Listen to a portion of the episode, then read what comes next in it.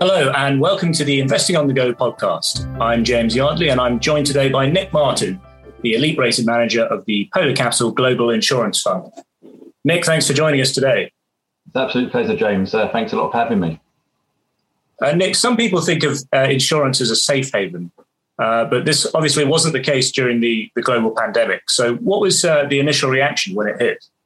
Yeah, so if you do think about insurance, and uh, and when we're talking about insurance, it's important to remember we're talking about non-life insurance or property casualty rather than life insurance you know, it's not a discretionary purchase. It's something that's often required by law. And you can think about in, in a personal capacity, you know, car insurance you know, is, is required. You know, your mortgage lender requires you to have uh, home insurance, and exactly the same for businesses as well. So the demand for insurance tends to be robust, almost despite the macroeconomic conditions you're, you're kind of faced in. And if you overlay that as well with the fact that, you know, insurers are taking on the risk that you and I do not want, so they don't double up that risk where we're exciting things in their investment portfolios, it means that their um, you know, their investment leverage is low, their investment risk is low, and therefore overall there's a rather disconnected uh, return from non-life insurance compared to the broader financial markets. And in most cases, that means it's a relative safe haven in, in sort of choppier waters. But that you know, wasn't the case uh, last year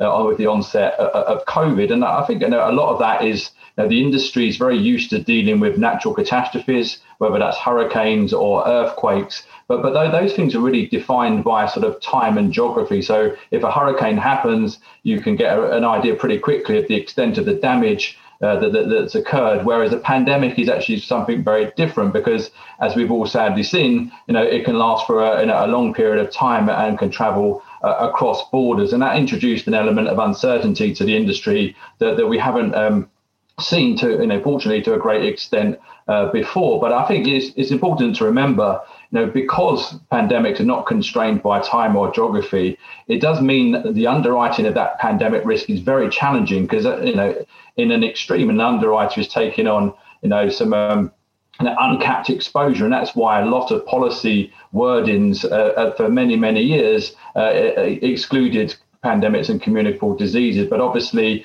in the sort of panic uh, that, the, the, financial markets had, a lot of that got kind of lost in in, in, the commentary. And ultimately, you know, we, we said um, back in April of, of, of 2020, this would be an earnings event for the industry, sort of taking a normal catastrophe year and making it an, a rather larger than normal one. And that's sort of proved to be the case. And and in January, you said the underwriting market was looking the strongest you'd seen it for a very long while. Is, is that still the case? Um, and, and, why is it so strong at the moment? Yeah, I, I, absolutely. It, it's still the case. And, you know, I've been, you know, invested in the insurance sector now for, for almost 20 years, and I haven't seen, you know, as strong as underwriting markets as, as these that, that we currently have since I started out back in, in 2000 you know, and one. And usually when you have a sort of hard pricing environment. So, you know, in other words, premium rates are going up.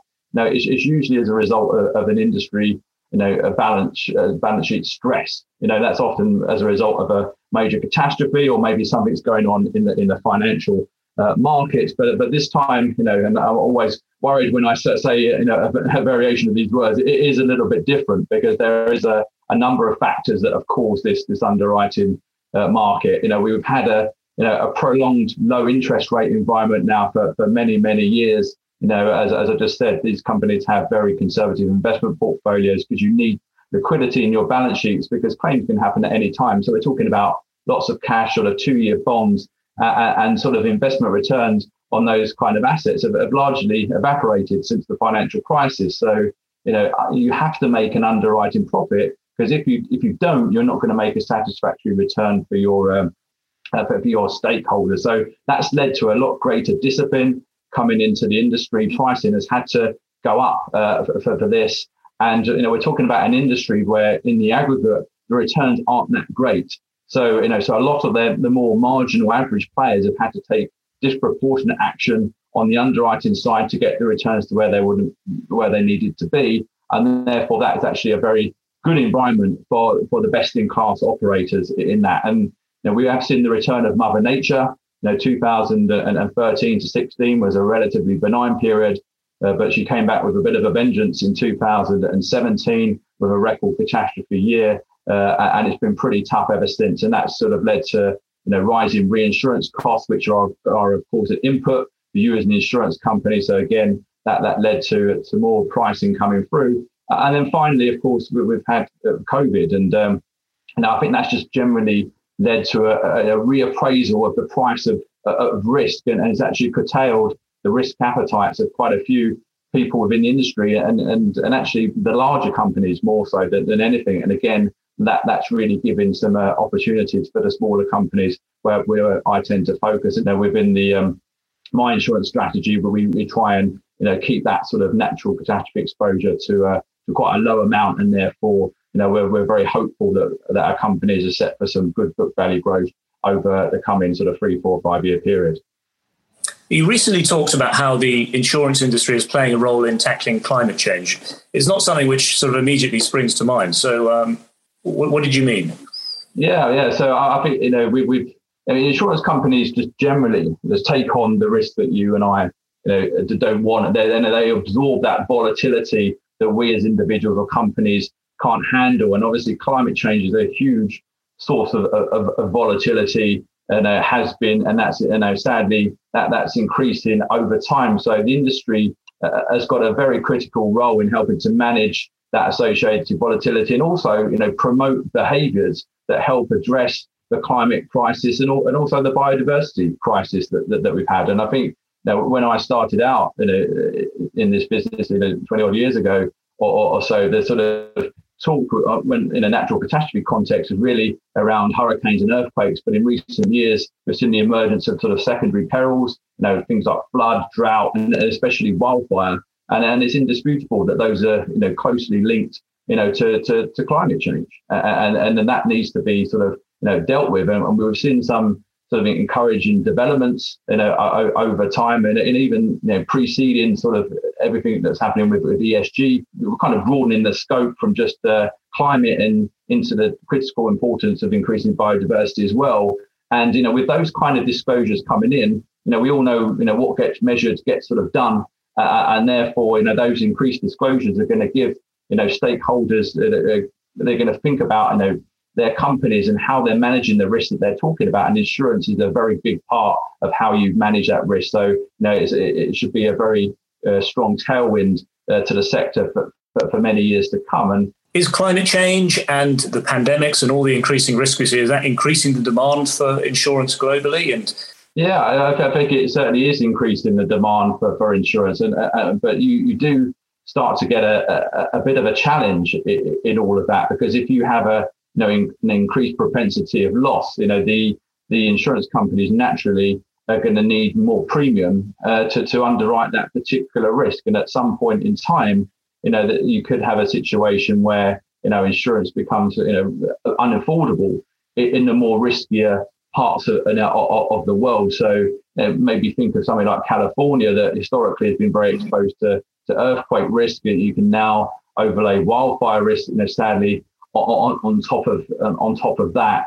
And if you you know if you have a property there, you know that says maybe it's worth a, million dollar rebuild cost, and if it, and if your risk of that getting burnt down, you know, once every 10 years, you know, your insurance company should charge you a premium of something north of $100,000 a year. And, and who, who's going to maybe, you know, pay that? And so therefore you're, you're, you move into an area where, you know, some, some things become uninsurable, risks get too great. And therefore that's why I think we're going to see more and more sort of partnerships between you know the, the, you know the private insurance industry and governments more generally into dealing with some of those big risks. And you can and you can put pandemic within that uh, uh, as well because the insurance industry balance sheet can only take so much a, uh, a, of a loss and therefore you do need government backstops beyond this. And we've got precedent for that. You know we, have we've had that with, with terrorism risks you know post you know world trade center. We have that with flood risk uh, to some extent in, some countries as well. So we, we, do sort of see that sort of coming in, but we are seeing the emergence of, of what's been called nature-based solutions. So this is where you know, nature you know, is being a risk prevention partner uh, for, for, the insurance industry to, to some extent. And nature-based solutions are all about you know, letting you know nature restore biodiversity is, you know, a bit more beyond sort of traditional conservation, which tend to be, you know, think of small nature reserves that are heavily managed in, in order to optimize for a particular species. Now we're talking about more broader um, uh, ecosystems within this, and, and they tend to improve wildlife, improve soil health, and, uh, and maybe the, the, you know it's, it's, best illustrated by example. So you know many of the industry um, nature-based solutions are focused around coral reef and mangrove restorations because it is much better to have you know coral reefs and mangroves to be a sort of a, you know, a buffer uh, for, for storm surge post a hurricane than it is to you know, build huge cement walls, uh, for example. And we've got, you know, for example, Chubb's doing uh, an interesting project in Miami, you know, partnering with the Nature Conservancy, you know, and Florida hurricane risk is still the biggest catastrophe peril in the world when it comes to insurance. There's something like $3 trillion of insured values kind of there. And what mangroves essentially do, you know, is, uh, you know, is prevent coastal erosion by decreasing the height of waves and therefore reducing that onshore property uh, uh, damage. And of course, you know, mangroves and, and things like seagrass as well, you know, they're very good carbon sinks uh, and therefore can store a lot of carbon dioxide. So it's a win-win for all concerned. So that's something I expect to see a lot more of uh, in the in the future. And in regards to inflation, there's been a lot of talk about inflation recently potentially coming back. Is is the insurance sector a net beneficiary of this, or is it does it hurt? Yeah, it, it certainly is a net beneficiary. I'd say, James, and you need to you know, almost speak again, uh, the non-life insurance sector can be a little bit different from other parts of, of the financial market. And, uh, you know, sometimes when you do hear a sort of, you know, rise in inflation, you know, that, that, that does sometimes, you know, ring uh, alarm bells for, for understandable uh, sort of uh, reasons. But I think you know in insurance, inflation is kind of always there, and and and something like CPI is not necessarily you know the best measure of inflation in, in an insurance context. And you know things like medical cost inflation is probably a, bigger driver. And uh, as we've seen for many many years, that that's only got, gone one way uh, for for a very long period of time. And I think you know a key attraction that, that we have as a sector is that the uh, insurance contracts get repriced annually. So as long as inflation, you know, you know behaves itself in terms of uh, its expectations, the insurance companies can price for that and therefore maintain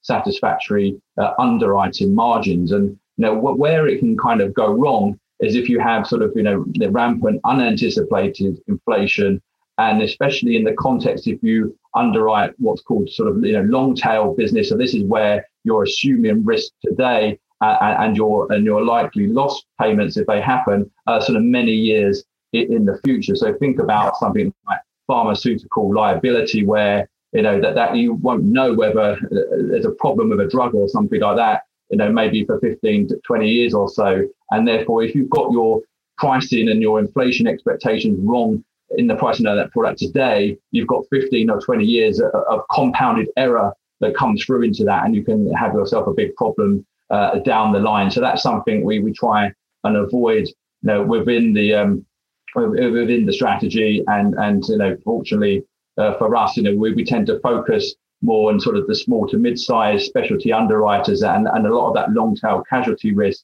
tends to sit in, in those big, large conglomerates that have been around for many years, and that gives sort of the reassurance to, to the board of directors of that, you know, pharmaceutical company as, as, an example when they're taking on that risk because you know they need to be sure that those insurance companies are around in 15 to 20 years to pay those potential claims.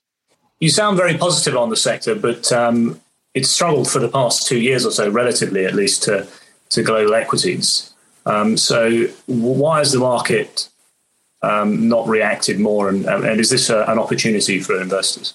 Yeah, I, I, think it is. You know, we, have we've talked, uh, you know, a lot about we've, we've had a strong underwriting environment, underwriting margins are in, in a good place. You know, we expect them to, to further improve given what's happened with the pricing environment in the last couple of years. We could also have the tailwind of increased investment income if um, if bond yields go up because of rising inflation uh, expectations.